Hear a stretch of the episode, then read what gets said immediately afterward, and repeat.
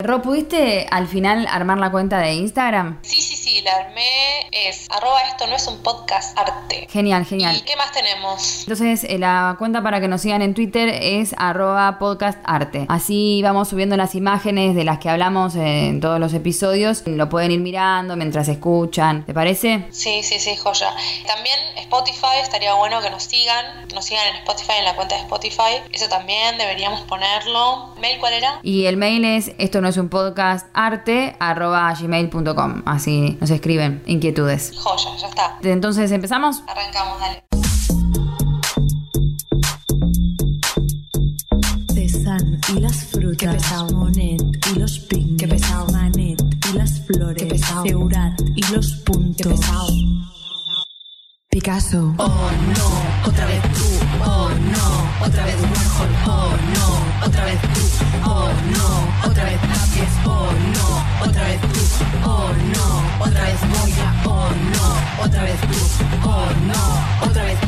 Les damos la bienvenida a Esto no es un podcast. Si son entusiastas del arte, quédense que este espacio está pensado para ustedes. Mi nombre es Úrsula Manrique y les presento a mi colega licenciada y profesora en artes, Romina Panelo, quien me acompañará en el transcurso de este episodio, así como lo viene haciendo en los anteriores. Como siempre. Hola Romy, ¿cómo andás? Hola Urso, ¿cómo estás? ¿Cómo están todos? Eh, sí, tu fiel, tu fiel compañera. Siempre, por suerte, menos mal. A la distancia, porque estás ahora en qué lugar de, de Ahora volví, Francia. volví a la montaña, eh, porque estamos confinados de nuevo acá, así que bueno, eh, durante todo este mes nos tenemos que quedar adentro y nada, me vine a la montaña a hacer una, una pequeña duendecilla. Claro, y ahí empieza el frío ahora también. Sí, hace frío, ya es de noche, son las 5 de la tarde acá, bueno, las 6, pero a las 5 ya es de noche y es como, oh. Pero bueno, eh, eh, hay calorcito, hay buena comida, así que está todo bien. Muy privilegiada.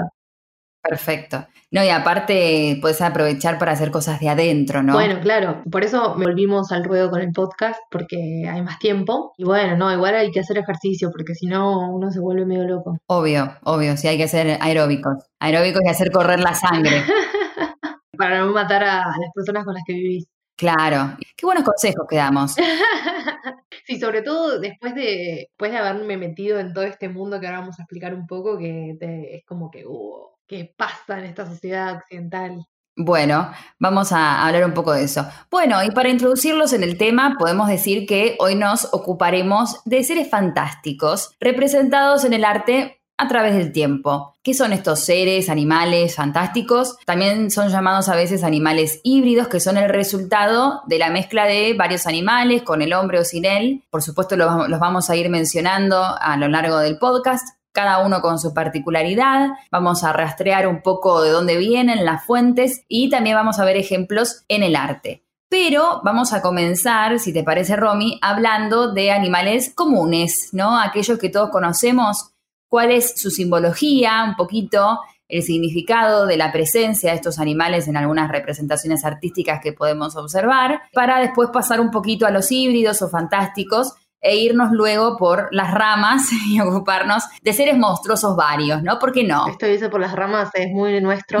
La idea del podcast era animales fantásticos o criaturas, sí, fantásticas, míticas. Y Sí. bueno, claramente se nos fue la mano porque uno se empieza a meter en el tema y es realmente tan interesante que decís, tengo que hablar de todo, pero no se puede. Así que igual creo que va a ser bastante largo. Vamos a hacer dos episodios quizás, vamos a ver, eh, porque hay mucho para decir. Y bueno, como siempre es infinito esto. Es infinito, no vamos a hablar de todos los animales híbridos ni de criaturas fantásticas, eh, sino que vamos a tocar los que más nos interesaron, los, los que nos parecen que son quizás más de más conocidos, ¿no? Más de cultura general. Sí, tal cual. Y a los que también el arte les ha dado más bolilla, digamos, ¿no? De algún modo. Sí. Tal cual, es como decís, es un tema muy rico, da para hablar, así que pónganse todos cómodos, agárrense algo para una- unos pochoclos o algo, hagan algo mientras tanto, mientras escuchan, porque da para largo todo, todo este tema. Y nosotras vamos a, eh, ¿cómo decirlo? Machacarlo bien, ¿no? Ahondar mucho en él, es extremadamente interesante, como decías vos, Romy. A mí me costó pensar cómo íbamos a empezar, por dónde íbamos a empezar, porque puedes empezar desde la actualidad, ¿no? Y, o puedes empezar desde Ajá. el origen de los tiempos, básicamente, porque la verdad que están presentes en todas las culturas,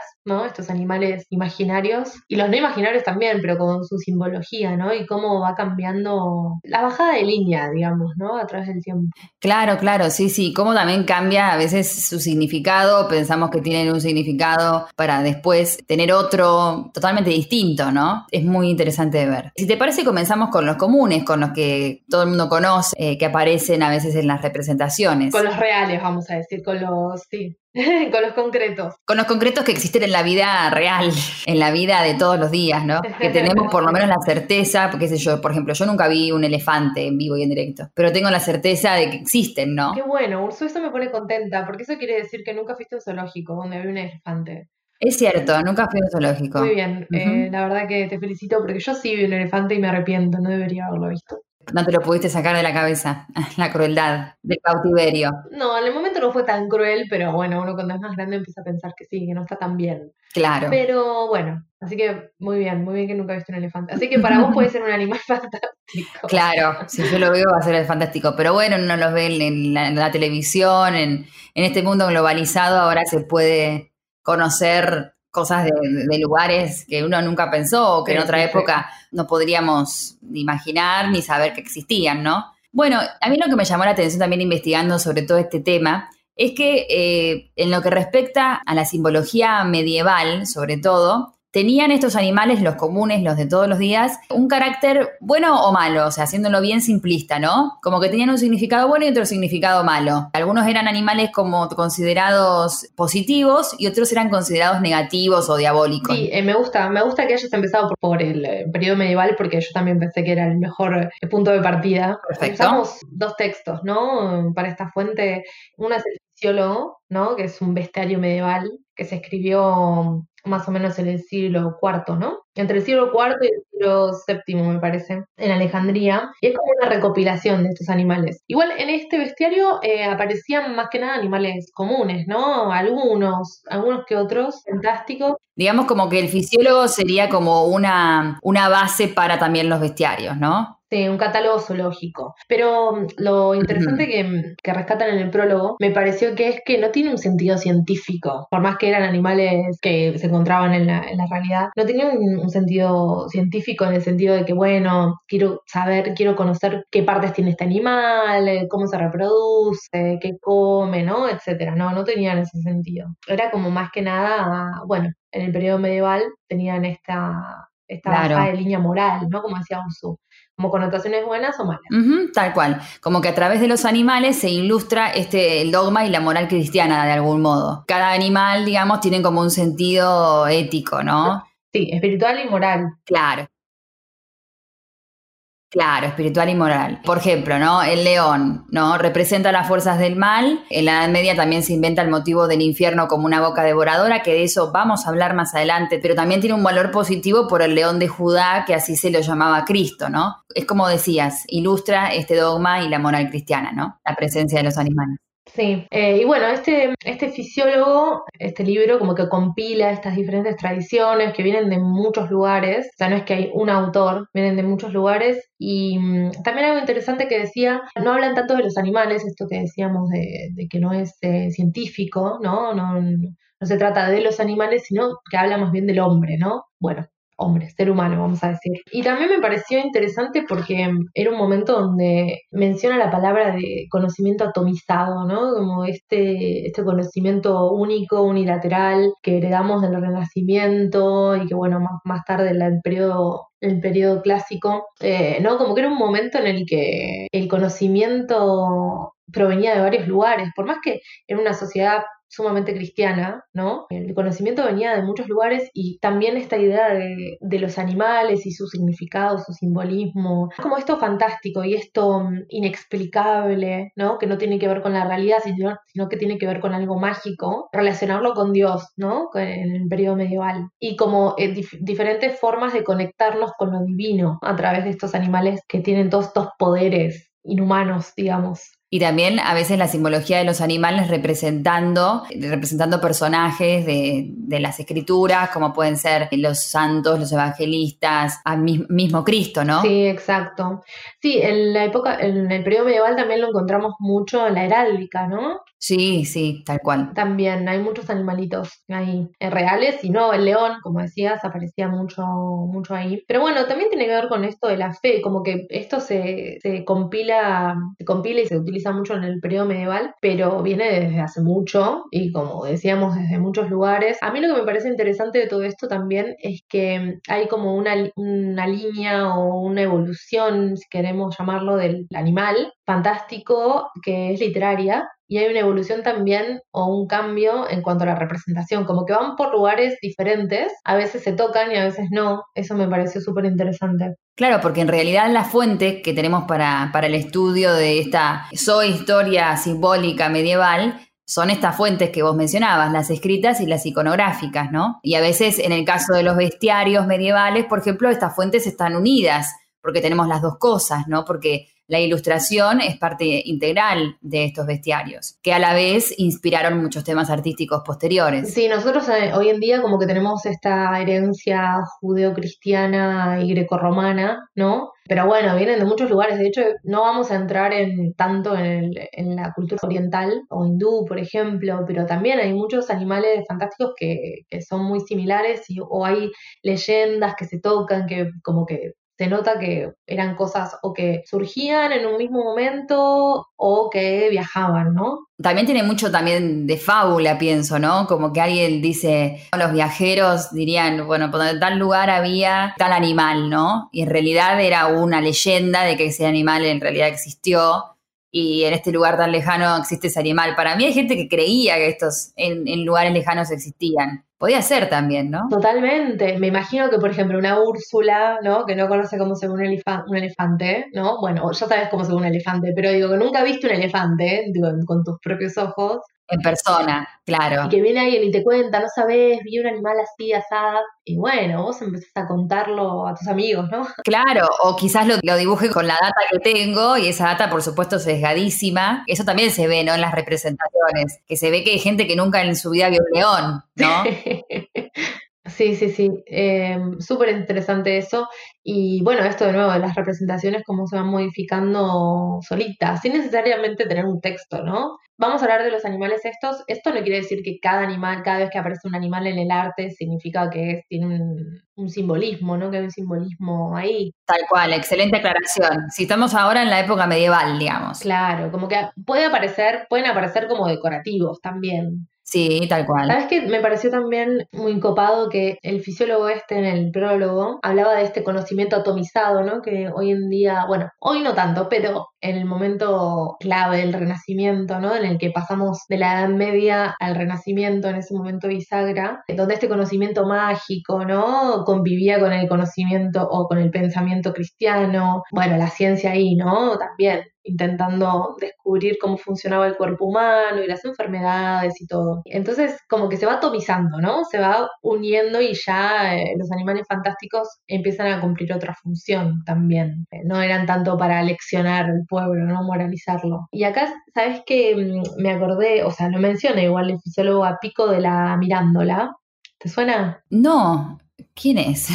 A mí me suena de, de- bueno, del Renacimiento, de, de la, de la Facu. Era un humanista, este hombre empezó a investigar sobre, bueno, sobre estos animales fantásticos, pero mm, entre eso muchas otras cosas. Hizo 900 tesis sobre la religión, la filosofía, la naturaleza y la magia. Y su intención era unificar, justamente, era unificar todos estos conocimientos diciendo que, bueno, o sea, la bajada de línea final, ¿cuál es? Que el cristianismo es el punto de convergencia de todas las tradiciones culturales y, de todo, ¿no? Ujú, sí, y que es la verdad absoluta. Sí, le salió medio mal porque, bueno, él había estudiado la Cábala, eh, o el Kabbalah, no sé cómo se dice. El Corán, Sí, Kabbalah, creo. el Kabbalah. El Corán, los diálogos platónicos, oráculos, como bueno, una mezcla de todo, intentando unificar, ¿no? Como que era medio imposible también pensar que todas estas formas de conocer o de pensar podían convivir heterogéneamente, ¿no? No, tenía que estar todo homologado. Y de estas 900 tesis, 13 se las consideraron herejías pagano. Y claro, porque en un punto, en una parte, el tipo defiende también la astrología, la práctica de la astrología. Ah, Entonces le bueno. dije, no, mira, bueno, te veo que te fuiste, te fuiste a la mierda, claro. Y bueno, nada, pobrecito, terminó mal, lo excomulgaron, tuvo que ir, se fue a Francia, bueno, muere envenenado, pobrecito. Qué mente abierta la de este hombre. Sí, total, total. Bueno, mente abierta, o sea, mente abierta para estudiar todas estos- estas cosas, pero a la vez tu espíritu renacentista queriendo unificarlo, ¿no? Y Claro. queriendo justificar como que en realidad todo es obra de un mismo Dios y que todo tiene que ver con ese Dios único y pero me pareció interesante esto, ¿no? Como de tratemos de pensar estos animalitos y estos mitos como diferentes formas de conocer, de conocer el, eh, el mundo y de explicarlo, de bajar línea moral, ya vamos a ver cómo. Sí. Y bueno, ¿y qué animales podés mencionar, Romy, en comunes, así comuncitos? Yo preparé tres, uno que es infinito, pero bueno, vamos uno y uno si querés. Va, no sé, creo que el que voy a yo primero se opone a uno que vos preparaste. Es genial eso de ver, porque hay muchos animales que se presentan como en contraposición. También de algún modo para acentuar este tema de la moral, ¿no? O sea, este animal bueno contra este otro animal malo. Claro. Entonces, eso se ve representado también muchas veces en el Bueno, arte. mira, yo te voy a decir el mío y vas a ver que te vas a dar cuenta A ver. cuál es tu opuesto. Vamos a hacer la lucha de animales. claro, Bueno, el que tengo primero es el búho. Muy bello animal, el búho. muy bello, sí. Muy bello animal. Bueno, el búho eh, se lo relaciona con las tinieblas, ¿no? Sabemos que el búho caza de noche, sale de noche, ¿no? Sí, con Así las es. tinieblas. Y las tinieblas, en la moralidad cristiana, tienen que ver siempre, lo oscuro tiene que ver con el mal. Lo cual no es necesariamente cierto, ¿no? La oscuridad no necesariamente tiene que ver con, con algo malo o con el pecado. A la vez, simbolizan sabiduría. Son el atributo de Atenea, por ejemplo, de Minerva. Esto porque por sus ojos, viste que los ojos los tienen siempre abiertos y están prestando atención todo el tiempo. Esto de la sabiduría y la, la relación con Atenea también se opone a esta sabiduría intuitiva, como que es una sabiduría que no tiene que ver con la intuición. Relacionados también con la luna, porque no soportan la luz del sol, ¿no? Bueno, también con la noche. Aparece en la mitología grecorromana también en Perséfone, el búho o la lechuza es la que ve a Perséfone agarrando la granada en el inframundo y la denuncia, ¿no? Es la que todo ve. Ah, un buchón, un buchón. Re, re buchona. No sé si te acordás, pero en El Jardín de las Delicias, si no escucharon ese capítulo, vayan a escucharlo ya mismo. Aparece el búho en la primera parte eh, del tríptico, donde todavía no está todo caótico y aparece el búho ahí como mm, de sabiduría, pero también como que sabe que algo malo va a pasar. ¿No? Está ahí como siempre atento y siempre alerta y sabiéndolo siempre todo, ¿no? Una especie de espía, esa es su función. Claro, claro. Sí, y bueno, en la, la cultura mesoamericana, en los aztecas, está relacionado con el dios del infierno, con la noche también, pero no está visto esta, con esta connotación negativa, ¿no? Con la tormenta, con la muerte, y aparece flanqueado de dos perros. A veces, como que bueno, te acompañan en la noche, ¿no? Y bueno, tiene este buen, esta idea de buen presagio. También Claro. se lo relaciona, esto sí más en la cultura occidental, con la tristeza, con la melancolía, con estar solo, ¿no? Eh, me encantó, me encantó el búho y, y todo esto. Recuerdo que en, en el Jardín de las Delicias tiene esta carita ahí como que, cuidado, ¿eh? estoy acá mirando todo y esto no se ve nada bien. Los voy a acusar, piensa para sus adentros, porque están pasando varias cosas ahí en el cuadro que son dignas de, de buchonear. Y se opone al águila, ¿no? En esto de que es un ser de la oscuridad, el, el búho. Claro, claro. Porque a veces estas aves de rapiña, ¿no? Están asociadas con animales inferiores. Entonces se las presenta, como te decía, en contraposición, como que significan el triunfo del el bien sobre el mal, ¿no? El triunfo de, una, de, un, de un animal sobre el otro significaría eso. Lógicamente se establece como una enemistad con el demonio, sobre todo en la época medieval, que por lo general está representado por la serpiente. La serpiente, que es un animal del que vos nos vas a hablar holgadamente un poquito más adelante, siempre está como en contraposición a los animales buenos, ¿no? Entre comillas. Por ejemplo, en la heráldica, como vos decías, esta asociación de animal bueno, animal malo es como muy frecuente. Por ejemplo, al águila siempre se la presenta Sí. en contraposición a la serpiente, como este triunfo de- del bien sobre el mal. Y bueno, con respecto al águila, que es un animal también, tampoco vi un águila en persona nunca. La verdad que me falta, me falta cultura. yo tampoco, yo tampoco vi un águila. ¿eh? No, es que vuelan muy alto, es difícil ver un águila de cerca. No, no es tan fácil. Es cierto. Excepto que, bueno, vayas a un lugar en donde las tienen en cautiverio, es muy difícil. En la época medieval, la forma de representar a los evangelistas era a través de un tetramorfo, ¿no? Este tetramorfo era como una cuadrícula, ¿no? Con cuatro partes en donde estaban los eh, evangelistas, que son estos santos que se ocuparon de escribir los evangelios, ¿no? Por inspiración divina siempre, Always. por supuesto. En realidad, en toda la representación humana de estos evangelistas, tienen como una parte animal, ¿no? O cualquier figura de animal con una anatomía que también sea parcialmente humana. Lo que vemos en los tetramorfos que aparecen en, los manuscritos medievales es que aparecen los símbolos de los evangelistas, cada uno representado con un animal, o también aparecen los animales solos. Entonces aparecen con el evangelista solos o juntos. También se puede dar eso, ¿no? El águila representa a San Juan evangelista. ¿Por qué? Porque en el Evangelio San Juan habla de la luz y el águila está más cerca de la luz por ser el animal que más se eleva claro, que más vuela, ¿no? Exacto.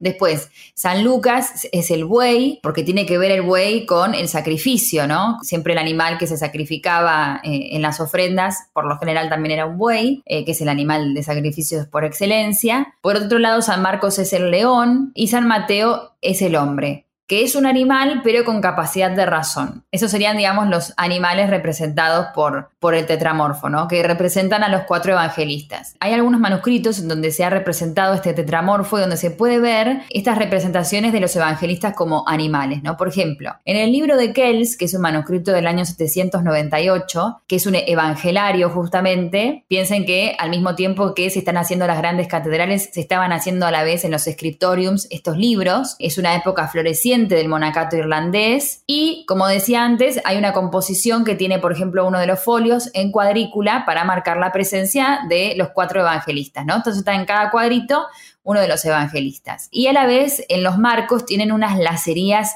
totalmente elaboradas, que eso tienen de hermoso los manuscritos irlandeses, no sé si coincidís, Romy, a mí me encantan. Sí, coincido mucho porque hay mucha influencia céltica, ¿no? Ahí es muy bello tienen lazos, lacerías, también juegan con distintos colores. Y bueno, en este, en este folio en particular de, de, este manuscrito, podemos ver que está la figura del hombre, que es San Mateo con las alas, que está rubio, que está bastante geometrizado, ¿no? Mm, esquemático, sí. Claro, esquemático. También vemos al que representa a San Marcos, que está rampante, que eso significa que está en las dos patas traseras, que eso se ve mucho también en la heráldica, también muy usado en la Edad Media. Y vemos que el cuerpo de este león es artificial. Le pusieron alas, las formas están muy rígidas, eh, cae muy vertical. No parece me, un león. Me cuesta, claro, me cuesta pensar que es un león. El del águila, ponele que sí, y el otro, Sí. el que es un buey, me parece más un caballito, pero sí, eh, son muy bellos igual. Claro, y aparte está sentado, el buey tiene una postura bastante rara Sí. porque está sentado en sus ancas, Sí. ¿no? En las patas, es como que está sentadito a la mesa, es raro. Y el, el león me parece que está extremadamente flaco, la verdad que sí. Todas tienen igual dibujos distintos, no son todas iguales, por eso podemos intuir que el artista estaba jugando un poco con las técnicas. Eh, también son muy, muy interesantes los colores que se usan, por supuesto el dorado. Tiene mucha diversidad. Y el águila de San Juan, que representa a San Juan, tiene la cara de perfil, tiene el pelaje azul y viste que de adentro le sale como una especie de, de forma, ¿no? Como un rulo, como si fuera una, una línea así sinuosa. Y después eh, también podemos encontrar en otro manuscrito que es el libro de Durrow del 680. Fue hecho también en un monasterio de la localidad de Durrow. Y acá lo que podemos ver es que aparecen folios tapiz o carpeta, ¿no? Porque el trabajo de estos manuscritos parecen un tapiz o parecen una alfombra cuando uno los ve, ¿no? Y cumplen una función decorativa. Y acá yo aparté la imagen símbolo de Juan. Ahí vemos el águila que está solita en el folio, está en el centro de la composición sola. Está como flotando porque no tiene ninguna base en donde tenga algún apoyo. Sí, no hay indicación de espacio, o sea, está ahí como en el fondo blanco. Claro, el marco nada más y está el águila ahí solita de perfil, no hay una intención naturalista. Y esto es interesantísimo, tiene que ver con lo que decías vos al principio, que el rostro de este águila está de perfil y el cuerpo no. Y esto viene de la pintura egipcia. Y acá podemos ver que hay una Mm. probable influencia, ¿no? O sea, el monacato empezó en Egipto. Podemos ver una influencia egipcia. Y después hay otro folio que muestra la imagen símbolo de Marcos, que es el león. El marco es distinto, si bien repite estos motivos como de lacería, serpentinos, y buscan como una forma de entrelazo. De vuelta, no hay referencia espacial y el cuerpo está trabajado con una cuadrícula. El pelaje es demasiado abstracto, también eh, las plumas del águila que también vimos antes, y los colores son similares en todos. Y el león es raro también porque no tiene melena, ¿no? Es como un león rapado o es un león que parece un perrito también, podría decirse. Sí, lo que me parece mm, interesante en ese sentido es que se prefiere representar al animal solo, ¿no? Porque vos dijiste que puede estar eh, como el personaje humano junto con su uh, animalito que lo representa. Pero no, en muchos, en muchos evangelios de estas épocas se elegía al animal, como que había una preferencia por el animal, ¿no? Claro, el animal solito. Y bueno, y justamente el león, cuando hablamos de, significado, es símbolo de la fuerza, pero como decía antes, tiene varios sentidos. Por ejemplo, también es símbolo de resurrección, porque parece que cuando el león tiene crías, la leona se queda con ellos, el león sale a cazar y cuando vuelve de cazar limpia sus pisadas para evitar que el refugio sea encontrado. Pero también tiene un sentido negativo, porque no, sé si recordás eh, la persecución a los cristianos cuando se echaba a las personas cristianas al foso de los leones, ¿no? Recordemos Daniel en el foso de los leones. Entonces tiene el símbolo este de fuerza, de poder y puede ser que tenga esta, esta dualidad. Y también tiene que ver mucho con los hábitos del propio animal, que es el caso también del pelícano, que el pelícano a veces es un símbolo de, de la caridad. Es un animal que va a aparecer por lo general en la historia de en los agrarios, ¿no? En los agrarios, en los retablos, porque tiene que ver con la resurrección. Obviamente que la elección del animal no es arbitraria, ¿no? Porque el pelícano parece que en, su vida cotidiana, a veces cuando pasa momentos de hambre, lo que hace es que se pica a sí mismo para que le salga sangre y con su propia sangre poder alimentar a los polluelos. Entonces, esta circunstancia de, la vida, de la naturaleza del, del pelícano, viene perfecto para hablar del cristianismo, del sacrificio que hace Cristo por todos nosotros, ¿no? También parece que se ha secularizado este significado y se lo ha representado también como el Señor que se sacrifica por sus vasallos, y lo que tiene también la simbología a veces eh, secular, ¿no? Cívica, frente a la religiosa como para reciclar animales y cambiarles la lectura espiritual que tienen, ¿no? Sí, eh, ¿sabes que esta gente, mm, esta gente cristiana era muy común esta simbología de la resurrección. Hay muchos animales, animales reales si quieren llamarlos, y animales fantásticos que eh, tienen esta connotación de, resurrección, ¿no? De tener esa simbología. Era como bueno, malo, ¿no? Satán, o, algo bueno, o algo malo, o resurrección. la resurrección la, consideraría buena yo. Sí, sí, total, pero tiene que más que ver con algo divino, ¿no? No es algo solamente bueno. Claro. Es como, bueno, tenés el poder de de, sí, de revivir. Sí, sí, sí. El pavo real también eh, se puede pensar en ese sentido. El pavo real, tan hermoso animal. Sí vi un pavo real en persona, los vi en persona. Lo vi suelto en un campo, así que vale como que no, no estábamos eh, siendo crueles. Sí, yo también, yo también lo vi en un parque. Bien. Estaban ahí libres. Y son un poco intimidantes se relaciona con la belleza, con la vanidad. También lo relacionan un poco con el fuego por su cola, cuando abre la cola, con el universo también un poco, porque como que se pueden ver todos los colores aparentemente en su cola, que si bien es más que nada verde, tiene partes tornasoladas, por ese sentido. Algo interesante, mira, encontré que en, una en la religión hindú hay un dios que se llama Skanda, S-K-A-N-D-A, y es el dios de la guerra, ¿no? Y este dios de la guerra lucha con un ejército de demonios y se lo representa montando un pavo real. Sí, montando un pavo real y este hombre sería el destructor de las serpientes. Si se pudiera montar un pavo real es muy majestuoso, ¿no? También. o la persona era muy mínima o el pavo real era inmenso pero muy copado porque después lo vamos a relacionar con otra cosa, pero la idea es que este hombre mataba a las serpientes montado en este pavo real, ¿no? Serpientes relacionadas también con lo demoníaco, y que también tenía, tiene este poder de transmutar el pavo real, y que proviene este poder de transmutación en esta cultura con que el pavo real consumía el, veneno de las serpientes que habían matado. ¿En serio? Sí, y este veneno hacía que el pavo real pueda transmutar. Por eso te digo, como que esto viene, esta, mm, esta leyenda es hindú. Sin embargo, en la cultura occidental y cristiana, en la época medieval, se relaciona al pavo real y a su carne con la inmortalidad, ¿no? Con la Eucaristía. También aparece en el árbol de la vida, ¿no? Creo que lo vimos también en el Jardín de las Delicias, que aparecía un pavo real. Tenía entendido que según San Agustín, la carne del pavo real es incorruptible como la carne de Cristo. Por eso también se lo relacionaba Claro, con... eso digo, también es un símbolo del alma incorruptible. ¿no? Claro. Pero me pareció súper interesante que en esta cultura hindú eh, se relacione con el consumo de veneno de la serpiente, ¿no? Que esto le daba este, este poder supuestamente al pavo real. Con esto no quiero decir que Ajá. hay una transmisión eh, directa, ¿no? De la cultura hindú al cristianismo, pero es interesante, ¿no? Porque hace ruido. Claro, porque bueno, en tiempos en donde no existía la heladera, parece que la carne del pavo real cuando se lo comía duraba muchísimo tiempo. Tenía que ver con eso, ¿no? Tardaba mucho en descomponerse. Sí, sí, sí, sí, seguramente. Sí. Y bueno, después usar las plumas, ¿no?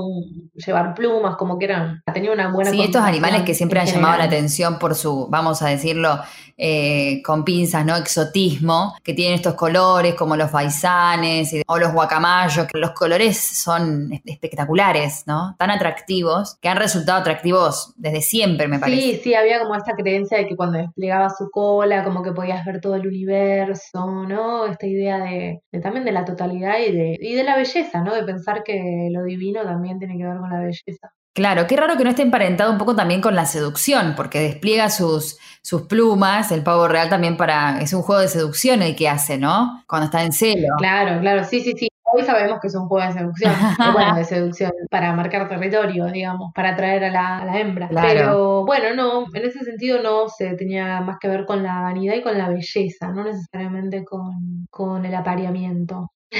No, y también me pareció interesante esta relación que yo mencionaba un poco al principio de los animales con la representación de la boca del infierno. En el siglo XI, más o menos en Inglaterra, aparece una manera de representar al infierno como una boca de animal abierta de perfil. Y después, más adelante, eh, en el siglo XII, se invierte esta boca. Lo que hace al invertirse es que permite una sensación de verticalidad que tiene que ver más con la caída en el pecado, ¿no? Esto primero lo vemos en manuscritos, luego aparece en la cultura eh, y después se vuelve motivo por excelencia en la representación del lugar del infierno. Si rastreamos las raíces de esta representación, eh, según el texto de Nora Gómez, hay animales bíblicos que pueden ser fuente de esta representación. Por ejemplo, el león devorador, la ballena que se tragó a Jonás, ¿te acordás? Romy, nos- en realidad dice que es un gran Yo pez. leí eh, que también se lo interpretaba como un monstruo marino, ¿no? Que, que tragaba, como vos decías. El dragón, además de la presencia de la tierra que se abre y que traga, ¿no? Entonces, todos estos elementos generarían que a mediados de este siglo XI apareciera esta forma de representar al infierno como una boca devoradora, ¿no? Bueno, un ejemplo que podemos mencionar para que ustedes más o menos vean un ejemplo de esta boca del infierno, la podemos ver en el Apocalipsis Gubelkian, forma parte de la miniatura inglesa, y a donde se ven dos grandes bocas también de, de león que se enfrentan en línea diagonal, y abajo tenemos otra boca invertida. Entonces, entre estas tres bocas lo que hacen es formar el espacio del infierno. Según el Apocalipsis, los primeros en ir al infierno son las dos bestias, que acá ya aparecen en el manuscrito derrotadas y se encuentran con otros pecadores, en donde aparecen que vemos un poquito ahí las cabezas de los pecadores. Y también lo que tienen adentro de las bocas son las llamas, ¿no? Las llamas infernales que también aparecen ahí representadas. Si vos notás, los ojos de estas bocas devoradoras nos están mirando, ¿no? De una manera que nos interpela. Esta función de esta boca del infierno era una función apelativa, una función admonitoria, ¿no? Mira lo que te va a pasar si, si caes en el pecado. Te vamos a devorar de, de esta forma, ¿no? Es interesante cómo eh, esto de la boca, ¿no? De, de llevar al interior de algún ser, con connotaciones eh, maléficas, digamos, pero está en el interior de algo que arde, ¿no? Que arde de pecado, digamos. Sí, sí, caer ahí en una, en una boca infernal, ¿no? Bueno, representado a través de estas bocas animales, ¿no? Bocas de león. Me pareció también muy, Sí. muy digno de Ya que destacar. hablamos del infierno, pobrecita, este, este animal, este sí es un animal real, podemos decir. No es de mis favoritos, me da mucho No es de mis miedo. favoritos tampoco, pero le, le tengo un nuevo respeto ahora, ¿eh? que investigué. sobre ella. Bueno, la serpiente, la serpiente, eh, pensamos en la serpiente y en qué pensamos, Ursu. En terror, en veneno, en el mal, en la muerte. En el pecado, claro, en el mal, en veneno, total. Pero bueno, vamos a aprender que la, serpiente, con todas estas connotaciones tan negativas, tiene mucho que ver con también las connotaciones positivas. Es un animal por sobre todo dual, ¿no? Con estas connotaciones duales. Eh, incluso en el cristianismo, ¿eh? En el cristianismo que también lo vemos como algo ahí, en las antípodas de, de lo bueno y de lo luminoso y lo espiritual, eh, vamos a ver que no tanto. Muy diferente al ser humano, la serpiente, como todos los animales, pero este tiene la sangre fría. Claro, es un reptil, sí. Claro, tiene escamas, no tiene patas, ¿no? Entonces es como que es muy difícil empatizar. Muy difícil. me la estás mencionando y me, ah, me da terror. Claro, claro. La forma en la que se mueve, todo, pero es súper interesante. Donde vamos a encontrar el sentido este circular o cíclico eh, es más que nada en las culturas mesoamericanas. La representación de la serpiente aparece de principio a fin en todo el continente americano. No vamos a ahondar mucho. La que me viene a la cabeza, una de las más conocidas, es Quetzalcoatl, que es la serpiente emplumada de la cultura mexica. Pero bueno, a mí lo que me interesa antes de entrar ahí es eh, esto, de la forma en la que se mueve la serpiente, estas líneas onduladas, ¿no? Estas líneas. Y también que tiene que ver con algo muy simple, la línea, ¿no? Que forma también la forma del infinito, tiene una forma particular de desplazarse, de permanecer inmóvil, de parecer que es invisible, Claro. que es una rama, que es parte del paisaje. El camuflaje también, ¿no? Porque se camufla con, con- con su entorno. Exacto, exacto. En muchos casos. Y eh, se le relaciona también en las culturas mesoamericanas y, bueno, precolombinas con la tierra, ¿no? Con el interior de la tierra, con las profundidades de la tierra y también con Claro. eh, lo inconsciente, si queremos, como eso que se mueve sin que lo percibamos tanto, ¿no? Con lo subterráneo. Y esto del- de lo cíclico, ¿no? De lo circular, que tiene que ver con el comienzo y con el fin.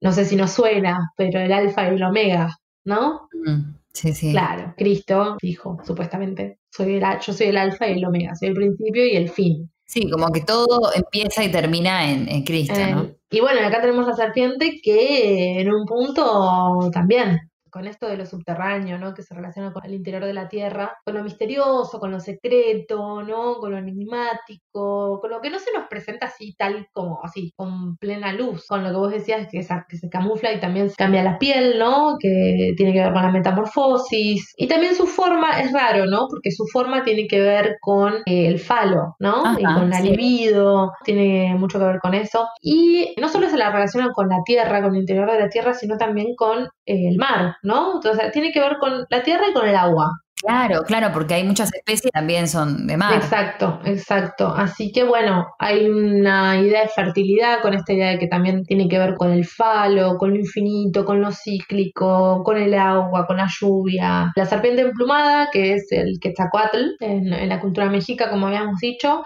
además es este ser, la serpiente emplumada, que se sacrifica por el pueblo mexica. La historia es más o menos como que vienen unos sacerdotes y le dicen a Quetzalcoatl, bueno, el loco acá va, que, va a haber que empezar a sacrificar gente porque los dioses lo piden, porque esto es así, y Quetzalcoatl supuestamente dice que no, que él se opone, entonces se sacrifica él mismo para que no se sacrifique a gente supuestamente, y se va, se retira. Bueno, hay muchas leyendas de cómo termina la vida de Quetzalcoatl, pero una de las más conocidas es que se va en una balsa, ¿no? Y se despide y le dice a todos que va a volver.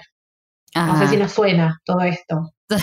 claro, nos suena, nos suena, nos suena muchísimo. Claro, no, bueno, de nuevo, no estamos diciendo que hay directamente una transmisión, pero bueno, ¿no? Se repiten ciertas cosas. Claro, sí, sí, sí. También la tenemos en eh, Egipto, la serpiente. Como que no, Uf.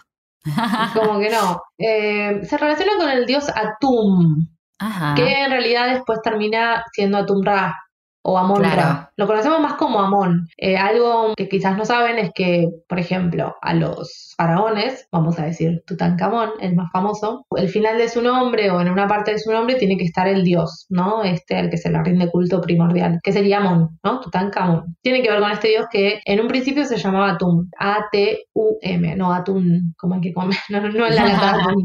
Y que es el que ha llegado a existir por sí mismo. Súper interesante esto. Como que él está ahí sin que nadie lo haya creado. Y emerge del océano primordial y se encontraba como forma de serpiente. Más o menos como el Dios cristiano, porque el Dios cristiano, ¿quién creó al Dios cristiano? En cuanto al origen del Dios cristiano, es se creó a sí mismo. ¿Quién lo creó? Bueno, los cristianos dicen Dios es tan grande que uno con su cerebro humano no puede imaginar cómo fue creado el Dios, pero ¿quién creó a Dios? Tiene que ver con esa idea también, ¿no? Claro, exacto. Sí, también es una necesidad de establecer un principio, tanto en la cultura Claro. cristiana, judío-cristiana, como en Egipto, ¿no? Hay que establecer un principio de acá en adelante. Aparece este ser, que es. Atum, su primera aparición es que surge de este océano Claro. primordial, en el que se encontraba en forma de serpiente, sin tener conciencia de sí mismo. De nuevo, esta idea de que la serpiente tiene que ver con lo que no se ve o con lo que no es evidente. Bueno, se sentía muy solo, entonces se masturba y crea a la, bueno, algunos dicen que escupe, pero bueno, se masturba y crea a la primer pareja de dioses del panteón, digamos, egipcio, y se lo vincula con la puesta del sol, a este dios, con cuando el sol se pone, cuando el sol se va a dormir, digamos. En la cultura egipcia estaba esta idea de que Ra, el dios del sol, salía todos los días, ¿no? Pasaba toda la circunferencia, podemos decir, la semicircunferencia de la Tierra y se volvía a poner, y eso todos los días. Pero en la parte en la que se ponía no es que desaparecía, sino que hacía un trayecto subterráneo, que es el mismo que haría la gente cuando moría, ¿no? Que es como el, el camino hacia el más allá. Entonces a este dios Atum en forma de serpiente se lo vincula con la puesta del sol y con este viaje subterráneo para luego renacer como Ra. Que Ra sería como el sol en su cenit, cuando está más alto. Eh, entonces, bueno, este dios se relaciona con eh, acompañar en el viaje más allá a, los difuntos, esta idea del, sol en una barca, hay una representación muy conocida de Egipto en el que hay como una especie de laberinto hecho de serpiente, ¿no? Y una barca en la que atraviesa el faraón, ¿no? No, claro, es una barca en donde él se enfrenta a un montón de peligros que tiene que atravesar para llegar a, a la vida eterna de algún modo. Exacto. Bueno, en teoría ese viaje que hacía el faraón o las personas de la nobleza es el mismo que hace este dios. El sol en su forma de Ra Claro. o en su simbología de Ra, ¿no? En su cenit y en su simbología de la serpiente o este dios Atum. Y cuando vuelve a salir, sale de la boca de una serpiente. En teoría, ¿no? Muy interesante. Entonces, también tiene que ver con esta idea de ponerle orden a las cosas, ¿no? Del caos y el orden. Y eso Sí, lo sí. vamos a ver muy bien en la cultura grecorromana. Por ejemplo, también la serpiente aparece en la idea del tifón. El tifón es este monstruo colosal en la mitología griega que tenía alas, que era enorme, que tenía cabezas de dragón, que le salían por todos lados, por los dedos, y serpientes que le salían de los muslos, o sea, era espeluznante básicamente. Tiene que ver con la Ujú. desmesura, ¿no? Era un monstruo, un coloso, que bueno, lo termina matando Zeus, eh, como Sí. siempre. Tiene que ver con esto, con la desmesura, con intentar ponerle orden a este caos y en general el caos tiene que ver con la serpiente, a veces. Como en este caso, como en Egipto, o como estos peligros, ¿no? Como esto amenazante. Y siguiendo con esta, esta línea de la cultura grecorromana, hablamos en un momento de los mitos órficos, ¿se acuerdan? De los mitos, ah, lo hablamos en el capítulo de la, de la fotografía, lo de los mitos órficos, que tenía que ver con Orfeo, que se iba al inframundo y que salía con su amada y que no tenía que mirar para atrás, ¿se acuerdan de, de Orfeo? Sí, sí, sí, nos acordamos. Pero estos mitos órficos tienen que ver con Dionisio, ¿no? Claro. Y un atributo de Dionisio, un- uno de los elementos que aparece siempre en general cuando se lo representa a Dionisio, es la serpiente. Aparece un toro también, aparece la serpiente, la hiedra y el vino. Lo vemos en muchas representaciones, por ejemplo, lo vemos también en el Laoconte, que aparece en el infierno de Dante, luchando con la serpiente para que no se coma a sus hijos. Aparece representado en el arte también la Conte, rodeado de serpientes. Claro, la- hay una escultura muy conocida de Laoconte que se encontró en el siglo XVI, que no está completa, de hecho falta la cabeza de la serpiente, después se completó, pero bueno, no se sabe en realidad cómo era. Pero sí, luchando con la serpiente, no como de nuevo la serpiente como esta connotación negativa. Pero en el siglo I, esto me pareció súper curioso, en el siglo I hay una, una serie de sectas, un grupo de, de gente ahí. Siempre, siempre hubo sectas en el mundo. Ya lo creo, sí. Sí. Y estos se llamaban los ofitas. Ofitas. Un grupo de, de sectas agnósticas, ¿no? Que estaban en- entre Siria y Egipto. Era como diferentes grupos heterogéneos, pero las unía la importancia que le daban a la serpiente en el libro del Génesis. Sí tiene importancia, es cierto, en el Génesis, ¿no? Porque es la que desencadena todo, en definitiva. Claro, exacto. Entonces veían en la serpiente un signo del conocimiento ellos, los sofitas. Obviamente que mega perseguidos esta gente, lo que quería en realidad la serpiente era entregarles a Eva el conocimiento, la sabiduría. Claro, y una de las justificaciones era que Dios nos había hecho a nosotros, con los- nuestros intestinos, que es por donde asimilamos el alimento, con una forma de serpiente. Tiene sentido. Entonces, si nosotros asimilamos el alimento a través de una forma de serpiente, que eso quiere decir que la serpiente tiene esta capacidad de sabiduría, de conocimiento y que nos va a alimentar en ese sentido. Con el laberinto, Qué rebuscado, ¿no? increíble. En ese sentido, el cerebro también está hecho de pequeñas serpientes enroscaditas porque son como rulos. Totalmente. Así que bueno, ya somos parte de los sofitas, estás diciendo. Claro, no sé. Estoy impresionada, ¿no? Por esa, por esa imaginación también. Total. Bueno, y esto también aclara un poco los orígenes de las prácticas adivinatorias a través de la lectura de las vísceras. Como que en las vísceras está el conocimiento también. Claro, sí, eso se hacía en Mesopotamia, ¿no? En la antigüedad. Claro. Así que bueno, estos sofitas, la verdad que nuevo respeto por los sofitas. En este momento en el que todo el mundo estaba pegándole a la serpiente, ellos estaban ahí defendiéndola. Claro, Sí, sí, muy sí. bueno. Bueno, volviendo a Dionisio, volviendo a nuestro dios del vino y de la fertilidad, de nuevo, ¿no? Estas cositas que, que como que volvés a escuchar ciertas palabras de otras culturas y decís, ay, mira, la serpiente aparece acá. Pero Dionisio es hijo de Zeus y de Perséfone. Casualmente, Zeus, para seducir a Perséfone, se convierte en serpiente. Es todo extraño porque pensar que Perséfone le va a dar eh, bolilla porque es una serpiente, pero no porque es Zeus. Sí, claro. Acá lo interesante es que Zeus tiene relación con los cielos y se convierte en algo superterrestre como una serpiente. Entonces acá tenemos la dualidad de nuevo, ¿no? El cielo como una connotación buena y la tierra como esta connotación mala o mundana, no sé cómo decirlo. También lo que encontramos en la doctora grecorromana es el símbolo de la medicina, la serpiente. Eso, eso me interesa muchísimo. A ver, ¿cómo llegó a ser la serpiente símbolo de la medicina en la cruz, no? Creo que está como enroscada en una cruz, algo así. Claro, como, en un cetro, podríamos decir. Entonces, acá de nuevo me parece que encontramos la dualidad, ¿no? Eh, no se trata de que la serpiente aparece como signo de la medicina o de curar o de sanar el cuerpo como propiedades por sí misma, ¿no? No es como que la serpiente por sí misma tiene esa propiedad, sino que hay que tomarla por la mano o por el cetro, ¿no? Hay que tomarla, el hombre tiene que manipular o manipular a su favor a la serpiente y a su veneno. Recordemos que también el veneno de muchas serpientes sirve como antídoto. Claro, el antídoto para el mismo veneno de la serpiente, ¿no? Claro, muchas serpientes cuando te pican y son mortales necesitas el mismo veneno para generar el antídoto. Claro. Tiene que ver también con esto, ¿no? Con tomar por la mano, por el cetro o controlar en realidad. Tiene que ver con el control de este animal que supuestamente es tan peligroso y que nos puede curar. Claro, si lo manipulamos de manera adecuada, podemos usar ese veneno, por ejemplo, a nuestro favor, ¿no? Exacto, y la verdad que bueno, de nuevo, volvemos a pensar en estas cosas como el equilibrio, como poner las cosas en orden, eh, en relación con la sabiduría también, ¿no? De saber cómo manejar a este animal peligroso en teoría. Símbolo de protección, también la serpiente. En Atenas, en Atenas también era símbolo de protección y lo vamos también a ver en una de las culturas minoicas, ya vamos a llegar a eso en un ratito, es larguísima la serpiente, como podrás ver, aparece en todos lados. Aparece en todos lados, sí. Algo muy interesante, mira, hay un, como un primer mito de la Virgen María, o de la Virgen en realidad, que se la homologa con María. En tiempos de Herodes, lo tienen a Herodes, el que mm, lo tenemos, el que mató, mandó a matar a A los inocentes. una virgen fue visitada por una serpiente y esta idea de que la serpiente visite el lecho de una mujer tiene un buen presagio y tiene que ver con la fertilidad. Muy interesante esta idea de cómo aparece el primer mito de la Virgen María, porque en realidad muchas de las representaciones que vemos tienen que ver más con la anunciación. El ángel Gabriel anunciándole a María que va, bueno, Fuiste seleccionada para llevar en tu vientre a el elegido. Lo, lamento, hermana, pero. pero bueno, esta partecita como que no se menciona tanto, ¿viste? En las escrituras. No la conocía yo, te soy sincera. Yo tampoco. Como que estaba este mito urbano, podríamos decir. Salvando las distancias porque mucha urbanidad no había, pero que la serpiente cuando visita el lecho de una mujer tiene que ver con un buen presagio y con símbolo de fertilidad.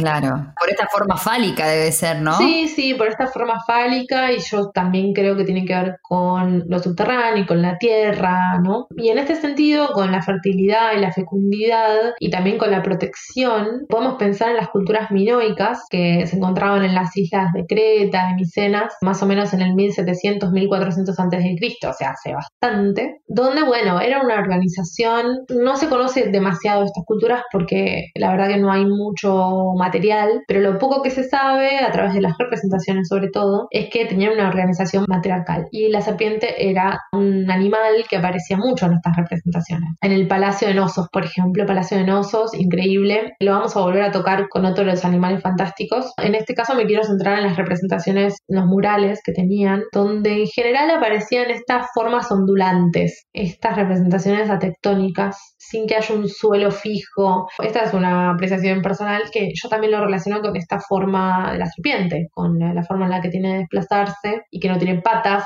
Claro, la forma sinuosa. Sí, no tiene patitas como para estar firme. Aparece la diosa de las serpientes, por ejemplo, ¿no? En esta sociedad matriarcal. Bueno, vemos una escultura, había muchas esculturas donde la mujer tenía esta falda, los pechos descubiertos y serpientes en las manos. Tenía que ver también con el control, ¿no? Porque las tenía agarradas de ambas manos, como un manojo de serpientes, era algo así, ¿no? Había una idea de control. Sí, sí, sí, exacto, un manejo de serpientes. Pero estaba la mujer con las serpientes y los pechos descubiertos que representaban a la fertilidad y a la mujer, digamos, o a su rol, al rol femenino, y el toro, la misma cultura que se relacionaba con la virilidad, que también lo vamos a ver después.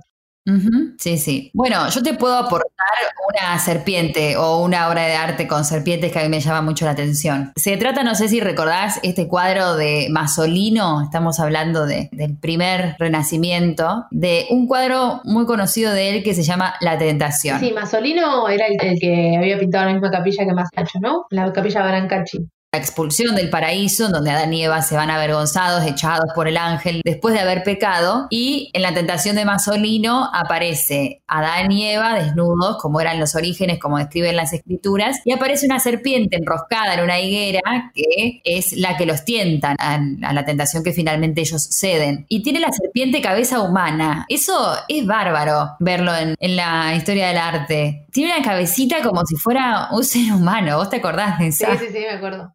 Tiene como pelito, es como una cabeza humana en miniatura. Si la pintaba como una serpiente convencional, ¿cómo voy a entender que esta serpiente habló, no? Claro, que los convenció, ¿no? Claro que los convenció de algún modo, entonces no, le hago una cara humana a la serpiente. Pero bueno, me pareció una manera muy graciosa, mu- muy particular, peculiar de representarla, entonces por eso solamente la, la quería mencionar. No, no, sí, muy buen aporte. Y bueno, en relación a esto, ya en la cultura judío-cristiana, eh, aparece la serpiente varias veces, más en el periodo medieval, no tanto en el renacimiento temprano, a la serpiente enroscada en la cruz. No tanto significando el pecado, como puede significar en representaciones de Adán y Eva, siendo expulsados del paraíso, más que nada teniendo que ver con el recomienzo del mundo.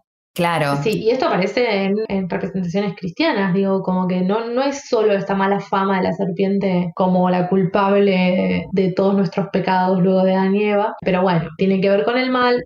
Recordemos el episodio en donde Moisés convierte su callado en una serpiente de bronce al que todos tenían que mirar para curarse. Sí, sí, es como que solamente pervivió mucho, se fijó mucho esta idea de la serpiente como el mal, pero aparece bastante en las escrituras como este ser también ambiguo que tiene que ver también con el principio de las cosas. Claro, sí, sí. Bueno, se la asocia obviamente a Eva con el pecado y bueno, también en el Apocalipsis con, con Satán, con la lujuria, con lo tentador, lo que nos va a tentar, digamos. Sí, para finalizar tenemos en Babilonia, Sí, sí, sí. en Babilonia, en la época de Gilgamesh, la serpiente tenía una connotación buena, digamos. En general, la serpiente le daba a los héroes una hierba de la inmortalidad, que era un regalo de los dioses. Loco, ¿no? Pensar a la serpiente relacionada con los héroes. Claro. Sí. Entonces, bueno, esto era así, digamos, y la leyenda cuenta, eh, la mitología babilónica cuenta que un demonio que quiso que eh, los hombres cambiaran de piel, no las serpientes, y que las serpientes comenzaran a morir. Y hay otro que reinvierte este pacto, básicamente. Después está Tiamat, que es una diosa primordial también en la cultura babilónica. Acá de nuevo aparece lo dual, es una diosa primordial del mar salado, que a veces aparece como diosa creadora, creadora porque se une a un dios de agua dulce, ¿no? Crean otros dioses, pero también aparece como una diosa destructora y que tiene que ver con el caos primordial. De nuevo, como que se repite esta idea de, del poder creador de la serpiente o el poder de simbolizar el recomienzo de cosas, el reinicio del universo. Eh, si pensamos en lo que dijimos sobre Egipto, ¿no? El recomienzo del día, en las culturas mesoamericanas también vuelven a aparecer. Y me pareció súper interesante subirle la autoestima, bueno, no la autoestima, pero revalorizar la serpiente en nuestra cultura.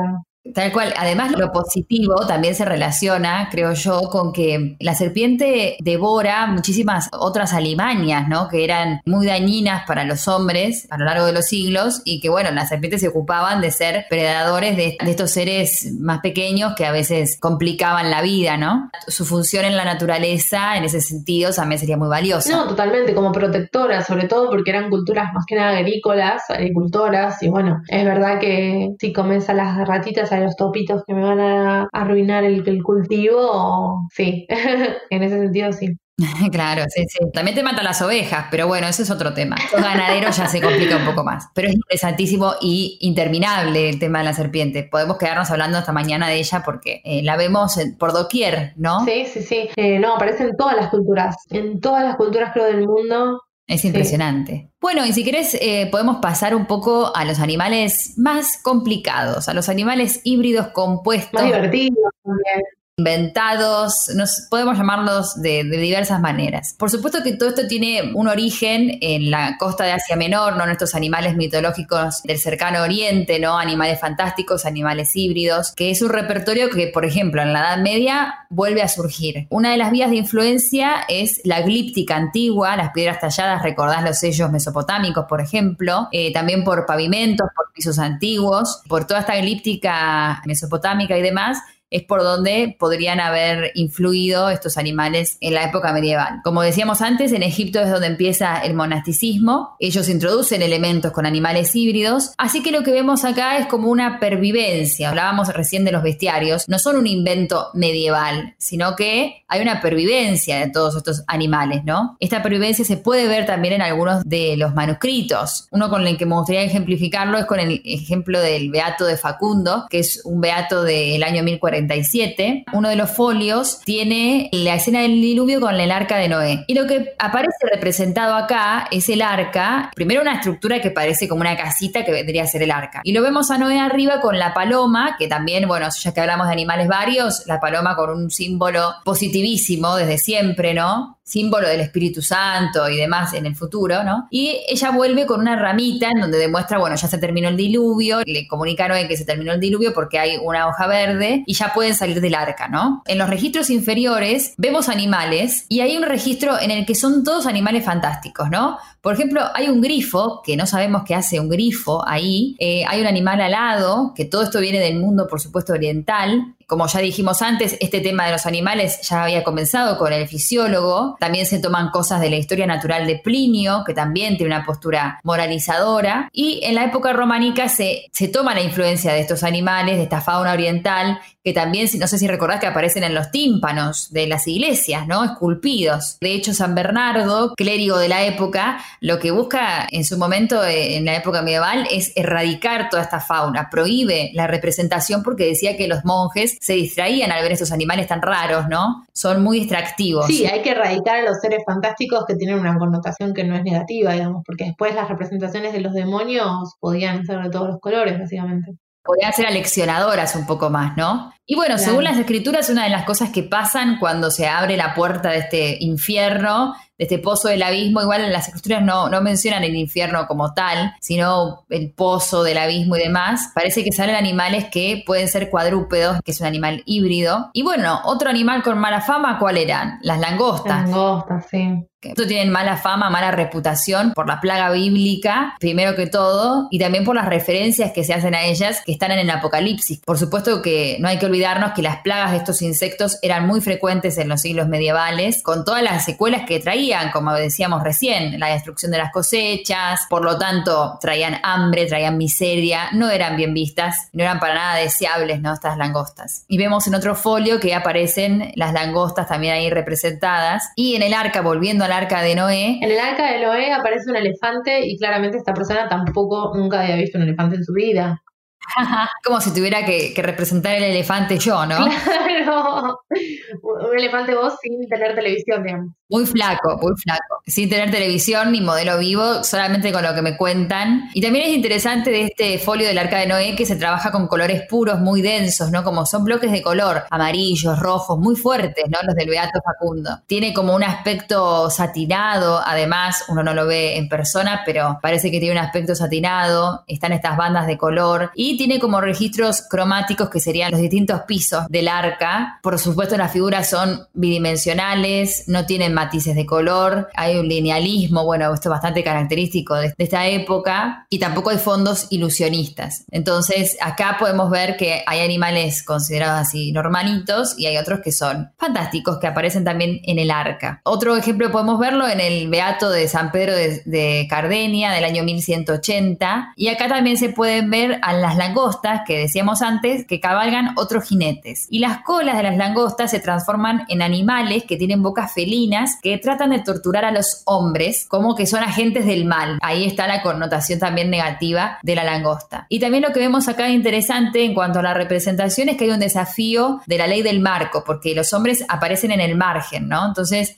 no está todo circunscripto al marco, sino que algunas colas y demás salen del marco de la representación. Bueno, eso para hablar un poco de la época medieval y de los animales fantásticos. Después también podemos hablar de los apocalipsis. En el año 1002-1004 podemos ver de ejemplo el Apocalipsis de Bamberg, en donde bueno, se hace para Enrique II una versión iluminada del Apocalipsis y a partir del siglo IV se van a hacer comentarios del libro del Apocalipsis. Y acá lo que vemos es una mujer eh, representada que está vestida de sol, como dicen las escrituras, a punto de parir, que es la idea esta de que el sol iba a nacer e iba a tener un hijo semidivino. Además lleva una corona de estrellas y se para sobre una media luna. Sabemos de qué es antes antecedente esto. De hecho, además, eh, hablando de Oriente, este personaje también está relacionado con Isis eh, y está enfrentada a una serpiente de siete cabezas, que, bueno, por supuesto hay una permeabilidad acá de los mitos de, de Asia Menor y la Edad Media interpreta que la mujer es el cuerpo de la iglesia y que de ella iba a surgir un sol que es Jesucristo, que más tarde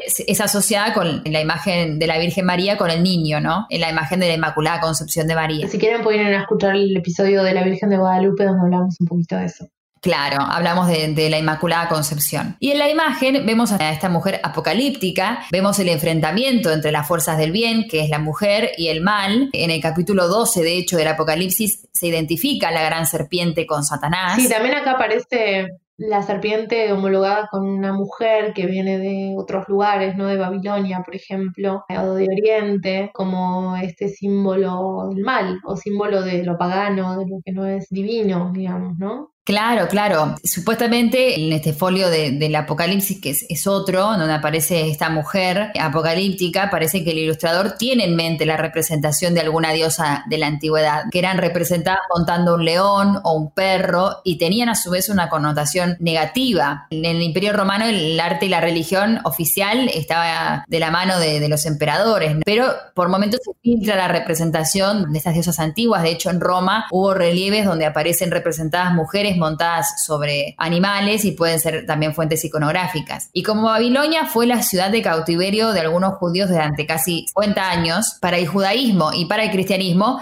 Babilonia es una imagen del enemigo, en definitiva, ¿no? Es como que representa todo el mal, ¿no? Además de ser una ciudad pagana, era considerada una ciudad de, de la corrupción. Por ejemplo, la prostituta, ¿no? Que atrae el comercio de los hombres, esta prostituta babilónica. ¿no? En este caso, la mujer lleva un nimbo, la que vemos en la representación, pero no debería. Y acá vemos a esta mujer, esta personificación, digamos, de Babilonia, sentada sobre esta bestia de siete cabezas que, como ya dijimos, es homologado con Satanás, ¿no? Ya en la Biblia. Sí, además, como veníamos viendo que en Babilonia las serpientes tenían una connotación positiva, me imagino que sí, que acá tenían que hacer lo opuesto. Totalmente lo opuesto, claro. Bueno, ¿de qué otros animales fantásticos podemos hablar? A ver. Buah, uf, tenemos un montón. A ver, Si tuvieras que crear un animal fantástico, ideal, ¿cómo sería? A ver. uf, ay, no sé, yo haría como algo que pueda volar, como un ave, muy colorida. No sé, tengo que pensar qué poder puede tener. Puede ser una mezcla de ave con pavo real, porque pavo real no vuela. Puedes tener los colores del pavo real con un ser que vuele. A ver, mira, ahí se me ocurrió, alguien que vuele y que pueda nadar la profundidad de los océanos, eso me gustaría mucho. Sí, la verdad que sí. Conocerías todo, conocerías el mundo de arriba abajo, pero de las profundidades a donde el ser humano no puede llegar. Es que el mundo marino debe ser un universo totalmente aparte, ¿no? No podemos ni imaginar lo que hay ahí debajo, ¿no? Total. Bueno, a ver, podemos empezar por el cíclope. Ah, bueno, nos gusta el cíclope. El cíclope, también mucha mala fama el cíclope. Pobre. Ahora vamos a ver por qué. No sé si lo Sí. tiene el cíclope, pero se lo describe como este monstruo, ¿no? Con una fuerza sobrehumana. Acá ya estaríamos hablando como de seres, de seres monstruosos o de seres, o seres que habitan en inframundo. Mítico, sí. Claro, míticos más que nada, más que animal, ¿no? Mucha fuerza, ¿no? Tienen son conocidos por tener mucha fuerza y no tanta inteligencia. Son extremadamente altos, tendrían como, no sé, 3 metros o más. Su característica es que tienen un solo ojo en el centro de su frente. Esto también lo podemos ver como relacionado con su poca inteligencia, ¿no? Como que no tienen dos ojos ni tres, que se tienen que ver con la clarividencia, sino que tienen uno, o sea, menos que lo normal, digamos. Se creían que eran caníbales, muy testarudos y de emociones muy fuertes, o sea, muy violentos, básicamente, que se salían de sus cabales muy, muy rápidamente. Eh, estos surgen más que nada en la, en la tradición griega y bueno, después se pasa a la tradición romana y así hasta nuestros días. Eh, hay dos generaciones, eh, hay una primera, dos generaciones de cíclopes, ¿no? Que se conocen según las leyendas. Una primera que eh, tiene que ver con que son hijos de Urano y eran grandes constructores, se dice que construyeron murallas en Creta, en Licia y en Tracia, que eran como ciudades de ese momento, pero Urano les tenía miedo, ¿no? Y los encierra en el Tártaro, que el Tártaro era este lugar en el centro de la Tierra. Sí, un inframundo, el infierno, podemos decir también. Como un inframundo, pero ahora vamos a ver qué tiene que ver con otro lugar también. Cronos los libera, ¿no? Para destronar a Urano junto con Egea. Los libera con los gigantes y con otros monstruos de ese momento, de ese, de ese momento de la, de la mitología. Pero bueno, después los vuelven a encerrar de nuevo en el, en el Tártaro. Y finalmente Zeus los libera de nuevo para destronar a Cronos, junto con sus hermanos, ¿no? Y bueno, se dice que los cíclopes forjaron el rayo de Zeus, nada más y nada menos. Así es, su arma. Así que pobrecitos, los tenemos como estos monstruos, pero hicieron el rayo de Zeus y también todas las otras armas de los, de los dioses principales, por ejemplo, el arco y flecha de Artemisa, el casco de invisibilidad de Hades y el tridente de Poseidón, por ejemplo. Claro, porque de profesión eran como forjadores de bronce, ¿no? Eran forjadores, eran constructores, como que la, la cosa bien dura, ¿no? Todo lo que tiene que ver con lo manual, con la labor manual, una cosa así. Exacto. Con la labor manual, pero bien, la labor bien eh, tosca, ¿no? Para que la que se necesita mucha fuerza. Eh, bueno, bueno, pobrecitos, Zeus los vuelve a mandar al tártaro y eh, se les atribuye a ellos el ruido que sale de los volcanes y su actividad. Por eso es el centro de la Tierra, pero se creía que cuando explotaba un volcán o estaba activo, también eran los, los cíclopes, ¿no? Que estaban ahí trabajando.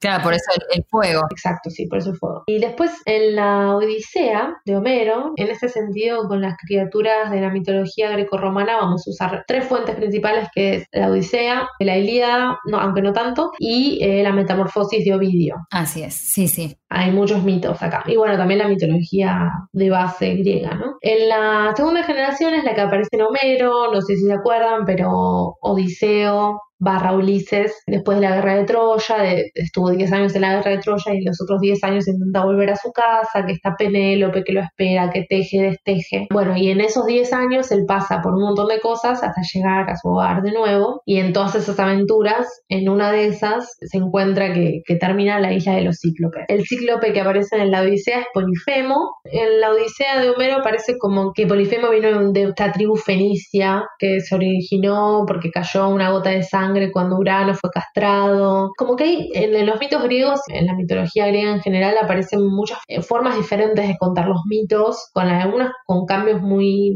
muy sutiles que no, no hacen nada al mito, no, no afectan tanto, y otros un poco que sí. Pero bueno, aparentemente Polifemo venía de esta tribu eh, y que además era hijo de Poseidón y de una ninfa. Bueno, acá vamos a empezar a ver algo que va a aparecer varias veces en la mitología grecorromana y creo que un poco pasa a lo judío-cristiano y a la bajada de línea moral, en el que Odiseo, Ulises, vence al cíclope, ¿no? La cosa es que había llegado Ulises a la isla esta, se encuentra con el cíclope que secuestra a todos los hombres de, Ulises o de Odiseo, como quieran llamarlo, y los encierra en una cueva y se los va comiendo. Se come a uno o dos por día o algo así. Entonces Odiseo dice, bueno, yo tengo que hacer algo porque si no me voy a quedar sin hombres, no me puedo volver a mi casa, bla. Entonces el relato, la narración dice que le empieza a dar vino a Polifemo y Polifemo le pregunta cómo te llamas y él le dice, me llamo Nadie. Ah, sí, Otis, algo Me llamo Nadie y cuando está muy borracho, ahí empieza a pelear con él y le clava una estaca en el ojo, en su único ojo. Entonces ahí el cíclope Polifemo sale y empieza a decir, me atacaron, me atacaron, ¿quién te atacó? Me atacó nadie. Y acá va a surgir esto de que el héroe, Ulises Odiseo, vence al monstruo de la fuerza esta inhumana y poco inteligente con su audacia y con su inteligencia, más que con su fuerza. Siendo Ulises más pequeño, pudo a través de su ingenio, y me salió un verso, vencer. Exacto. Y esto va a aparecer mucho, esta idea de la fuerza bruta, con esta connotación negativa, y la inteligencia y el no uso de la fuerza con alto valor. Las pasiones con la mesura, podemos decir. La razón, claro. Con la razón, exacto. Si bien tenemos la imagen del cíclope, porque bueno, te aparece bastante en películas así fantásticas, pero lo vemos en el Palazzo T, ¿no, Ursu? Gracias por recordarme este palazzo tan hermoso. Por favor, vean las imágenes de estos murales en donde se, representa la caída de los gigantes. Esta sería entonces la primera generación que acá pinta nuestro querido Julio Romano, estudiante, discípulo de Rafael. Así es. Bueno, y en este, este Palazzo T, que está ubicado en Mantua, trabaja, como decías, Julio Romano en el año más o menos 1525, 1530. Y él en este palazzo hace una sala que se llama La Sala de los Gigantes, en donde justamente relata esto que, vos contabas hace un ratito, que tenía que ver con la caída de los gigantes. Y lo que vemos cuando entramos a la sala, la sala está íntegramente pintada, no hay ni un solo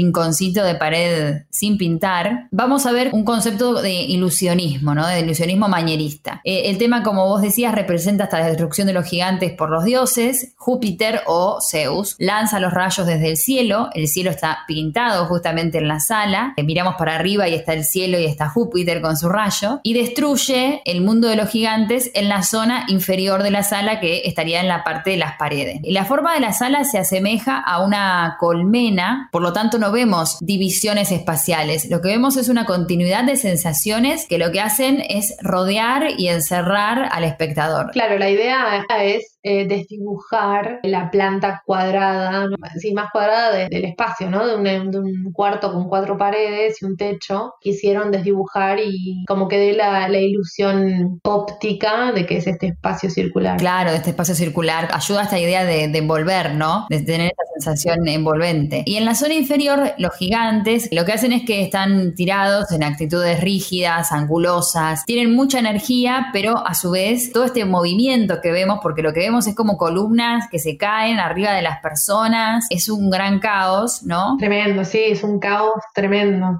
Claro, guerra. Están siendo destruidos, es como si las paredes se vinieran abajo, ¿no? Como si las columnas se vinieran abajo esta gente quedara sepultada bajo estos escombros. Y si bien tiene todo este movimiento, la imagen a su vez está congelada. Es como un diseño global muy complicado de movimiento, pero al mismo tiempo inmóvil. Bueno, arriba de todos vamos a ver que está Júpiter que está rodeado por la corte celestial. Eh, y según el autor Hauser, la caída de los gigantes introduce una nueva nota, no solo en el estilo de la escuela, sino en todo el manierismo. Porque si bien en el manierismo vamos a ver que hay rasgos de lo extraño, lo misterioso, ¿no? Hay cosas bastante eh, extrañas en el manierismo, la representación de una visión de pesadilla como esta, como es la de todo viniendo hacia abajo, ¿no? Era algo completamente nuevo en el arte de Italia. Lo que produce es que se va a caer el edificio, en definitiva, a través de estas pinturas, ¿no? Este motivo, como vos decías, del cíclope, aparece el cíclope también sepultado, pobre ahí abajo de, de una columna. El motivo del cíclope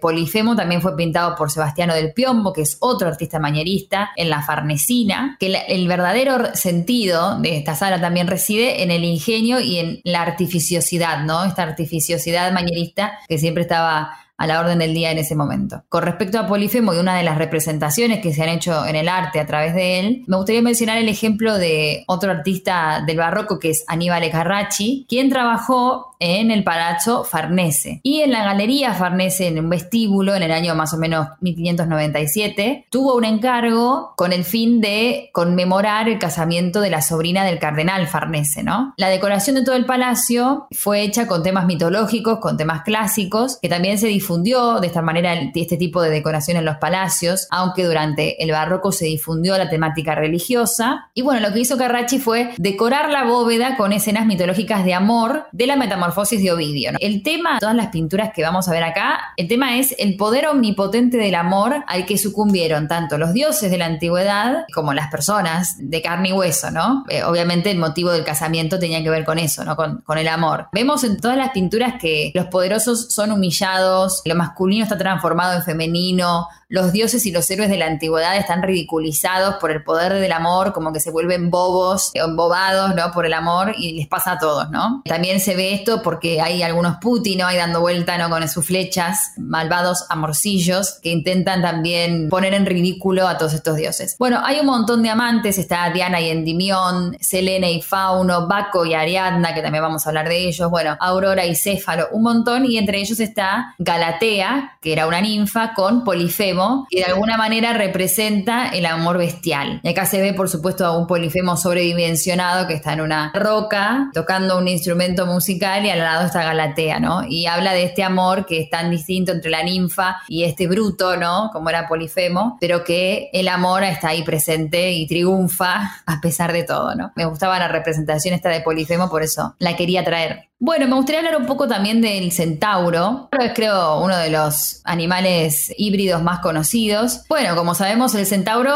es un animal mitológico que tiene cuerpo de caballo y torso de hombre, ¿no? O sea, de la cintura para arriba es un hombre, de la cintura para abajo es un caballo. Y el origen de esta iconografía lo podemos ver también, como decíamos antes, en un sello babilónico, aproximadamente hacia el 2500 a.C. Y ya aparecen en una gema también del periodo micénico. También aparecen aparecen en la literatura a través de Homero, de Hesíodo, y durante el siglo VII a.C. se asocia la iconografía al mito. Y bueno, uno de los mitos más conocidos, que es el tema del enfrentamiento durante una boda contra los lapitas, pasó a integrar a su vez uno más amplio que incluía todos los acontecimientos derivados de encuentros entre los centauros y los héroes griegos, ¿no? Podemos ver que aparecen en el frontón occidental del templo de Zeus, en Olimpia, en el friso del templo de Apolo, en Basae, y también hacia finales del arcaísmo de la época arcaica, se relaciona la figura del centauro con la iconografía de Dionisios en el cortejo. Uno de los lugares más famosos, si se quiere, en donde ha sido representado es en el Partenón, en la fachada posterior donde está Apolo con los centauros y con los lapitas. Y más o menos lo que cuenta esta centauromaquia, que así se la llamaba esta lucha, ¿no? Que es la lucha entre los centauros y los lapitas, lo que cuenta el mito es que eran las bodas del, rey de Tesalia, entonces Ares se enoja por no recibir eh, las ofrendas, las libaciones que eran necesarias para el pueblo. Entonces lo que hace es que les envía a los centauros para que rapten a las mujeres y las violen en plena fiesta. Eh, digamos que en este mito la racionalidad, la moral están encarnadas en los lapitas, que lo que hacen es conquistar la victoria sobre los instintos bestiales de estos seres salvajes que eran incontrolables y no se podían contener. Bueno, y otro animalito del que me encantaría hablar es del grifo. No es la canilla del agua, nada por el estilo.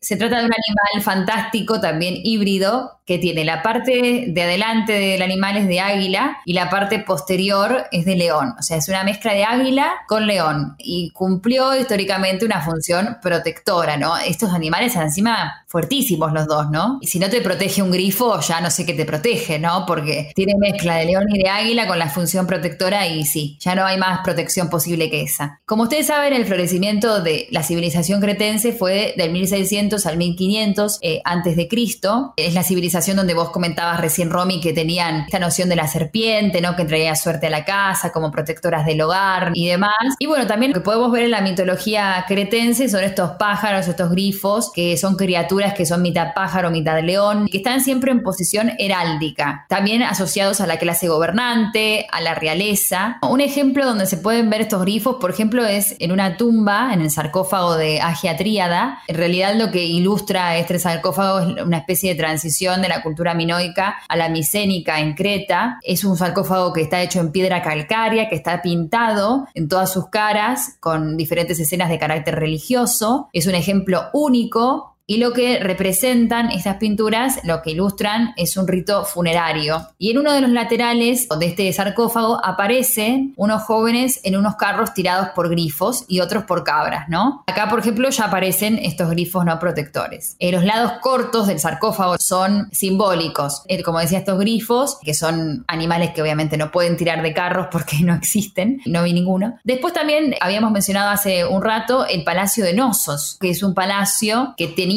pintura mural que fue hecho en el 1500 antes de Cristo, es contemporáneo a los frescos que se hicieron en la isla de Tera, que también ahora los vamos a nombrar, y en este palacio vemos que hay un mural en la Cámara del Trono, este mural está dividido en registros horizontales, hay un registro central en donde se ven dos grifos en posición heráldica, ¿no? que es el símbolo de protección divina, que están a su vez acompañados por unos lirios. Lo que vemos en esta representación es que hay muchas líneas onduladas, los grifos están representados con muchísimo detalle, que los grifos estén acá, nada más ni nada menos que en la sala de trono, eh, simboliza, por supuesto, este tema de la protección, ¿no? del poder. Quizás este salón podría haber sido utilizado por un grupo de nobles o también de asesores de un gobierno. Otra interpretación posible es también de uso ritual, de uso ceremonial, porque en los bancos que vemos a los costados hay como una especie de banquitos abajo de cada grifo que salen de la pared, quizás ahí estaban los objetos rituales y en el trono estaba la sacerdotisa, ¿no? Porque la, bueno, la mujer tenía una función muy importante en esta civilización.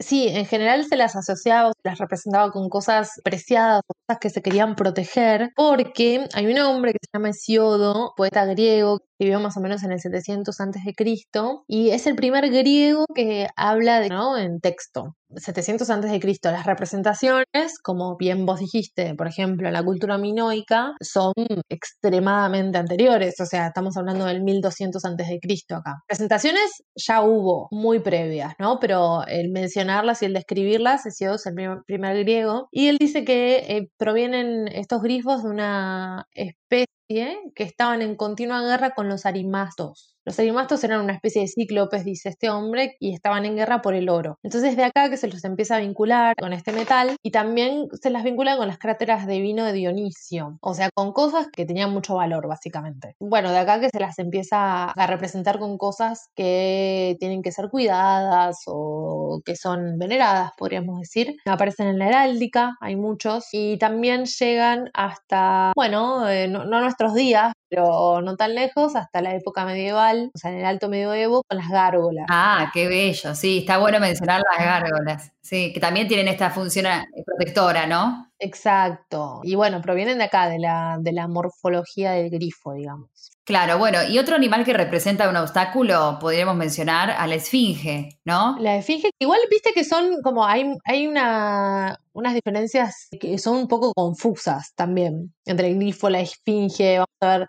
la arpía no la vamos a ver, pero bueno, la podemos mencionar y después vamos a ver también a la quimera. ¿No? Es como una mezcla rara. Sí, es como una mezcolanza de animales varios en uno solo, ¿no? Pero bueno, la esfinge está muy buena. Sí, sí, la esfinge es bárbara. Se la reconocía a la esfinge en la mitología griega por la cabeza de mujer, cuerpo de león, la cola de serpiente y las alas de águila. Y como vos decías, por eso lo relacionábamos con el grifo, era un animal que se aparecía en el camino de los viajeros ofreciendo un obstáculo también, ¿no? Entonces lo que hacía era que proponía a cada viajero tebano que pasaba un enigma que le habían enseñado las tres musas. Y a los que no podían resolver este enigma los estrangulaba y los devoraba en el acto. Lo que sucedió fue que Edipo, que todos conocemos a este Edipo, quien se acerca a Tebas, adivinó la respuesta, ¿no? De este enigma que le presentó la Esfinge. Entonces lo que hace la Esfinge es que se mortifica terriblemente y salta desde un monte despedazándose, o sea, como que se suicida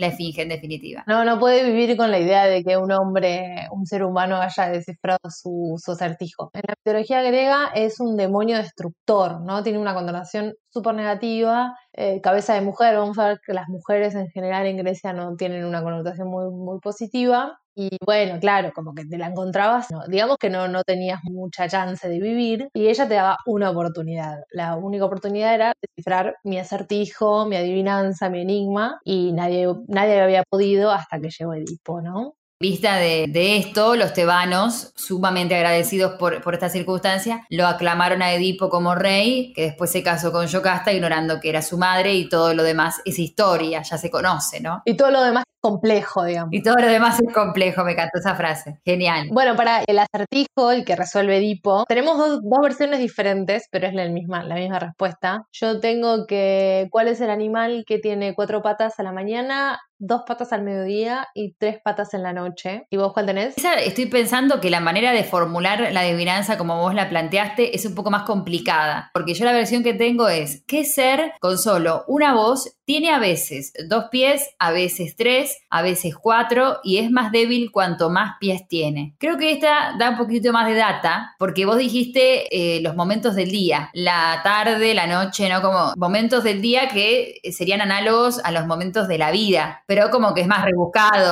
En cambio, si yo te digo que tiene a veces dos pies, a veces tres, a veces cuatro, es un poquito más facilongo, ¿no? Claro, más difícil, es verdad que es más difícil. Pero bueno, él lo pudo responder que la respuesta era... El hombre o el ser humano, claro. Claro, el hombre, el ser humano que se arrastra cuando es niño, se mantiene firme en sus dos pies cuando es joven y se apoya en el bastón en la vejez, ¿no? Igual te digo que yo no hubiese podido resolver, soy malísima para estas cosas, así que hubiese muerto en manos de la, de la esfinge. No, sí, sí, yo también. Engullida y fagocitada por la esfinge. Podría haber sucedido. De nuevo acá vemos cómo se repite este patrón de que Edipo gana gracias a su inteligencia ante una bestia, ¿no? Y no gracias a la fuerza. Claro, sí. Lo que es medio atípico cuando hablamos de la esfinge, que siempre nos dicen esfinge y pensamos siempre en la egipcia, ¿no? Claro, es la famosa. En la famosa esfinge egipcia. Pero esta es la griega. ¿Hay algún ejemplo de, de esta esfinge griega que podamos mencionar? Una mm, como arquetípica, podríamos decir, de este momento es más o menos del 570, 560 a.C. y es la esfinge de Delphi. Em, se la encontró en un sector funerario. Tiene bien, como dijiste, el cuerpo de león, tiene alas, no se ve la cola de serpiente y una cabeza de mujer con el pelo trenzado, nada, típica y tiene, está muy hierática taquita, nada que ver con las representaciones clásicas griegas que tenemos o helénicas, por ejemplo. Igual hoy en día también siguen, sobre todo en el neoclásico, en el periodo neoclásico, en Francia, en Europa, se volvieron a hacer las esfinges con cuerpo de mujer. Algunas tienen cuerpo de león con senos, por ejemplo, y cabeza de mujer, pero también es más como, bueno, más decorativo lugares de jerarquía, ¿no? Y devinieron no tanto en esta amenaza que habíamos dicho respecto a los, a los enigmas eh, o a lo sino que devinieron más en un símbolo de protección también. Por esto que decíamos antes de que se ponían en el medio del camino, ¿no? Exacto, como un obstáculo también. En relación con la esfinge egipcia, eh, nada que ver, una connotación totalmente diferente. Tenía sobre todo connotaciones positivas, tenía que ver con la vida después de la muerte, con la realeza. En general tenían cabeza de ser humano, podríamos decir, pero también había con cabeza de carnero o cabeza de halcón, ¿no? Cabeza de carnero tenía que ver con este dios, el dios Amor las que tenían cabeza de halcón tenían que ver con Oru, ¿no? Se encuentra esta, la que es la más conocida, las que, la que les viene a la cabeza cuando dicen esfinge, esa está en el complejo de Giza, el complejo funerario de Giza. Hay un hombre, Robert Temple, que hizo un estudio bastante reciente. Su hipótesis es que antes de ser, de tener la cabeza humana, tenía una cabeza de chacal, que estaría vinculada con el dios Anubis, que tenía que ver con el dios de los muertos. Dice que la, que la proporción no es correcta, si es una cabeza de humano, que la forma en la que está agazapado no es tanto de león, sino que es más de chacal, y tiene todas estas hipótesis él. Tiene sentido también, porque estamos en un complejo funerario, pero bueno, él dice que después con el tiempo, cuando se erosionó o se dañó la escultura en la parte de la cabeza, la decidió reciclar, ¿no? Podríamos decir como se hizo un reciclado y se metió la cabeza de, un faraón. Claro. No, y aparte también me parece que está relacionado con todo lo que tiene que ver con la religiosidad egipcia, ¿no? Este tema de, de los animales en general. Desde el vamos, los egipcios tienen dioses como Ator, que era la vaca con cuernos y cara de mujer, a Horus, que era el dios halcón que tenía la cabeza de ave, que a veces también aparecía representado con el disco solar. Estos dioses también resultaron ser animales híbridos o seres híbridos eh, de algún modo, ¿no? Y como vos decías, adquiere en Egipto eh, algo, una particularidad totalmente específica, ¿no? Porque el león aparece como el símbolo del, poder real. Muchas estatuas también combinan el cuerpo de la fiera con la cabeza del soberano, eh, como en esta esfinge. Esta sustitución de la cabeza del animal por otra humana es acá una innovación, porque aparte no es cualquier cabeza humana, ¿no? Eso también vale destacar.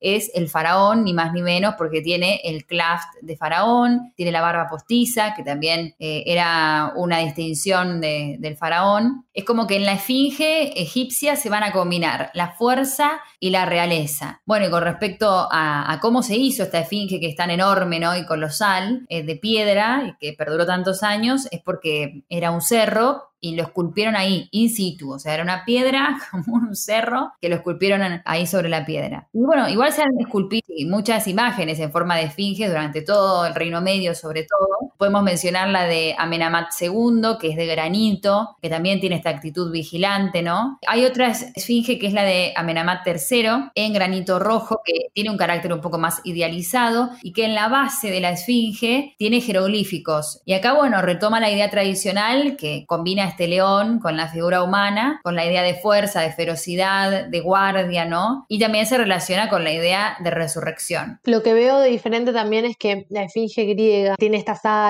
y esta cola de serpiente en teoría, y la mm, egipcia es sobre todo un cuerpo de león, ¿no? Y con una cara humana, como que está la cola de león, eh, las patas de león, el cuerpo, todo. Incluso este Amenemhat tiene un poco orejitas de león ahí. Claro, sí, sí. De hecho, lo atípico de esta, de esta esfinge es que parece el cuerpo de un león íntegro, un león común y corriente, pero con la cara como si el león se hubiera puesto una careta de humano.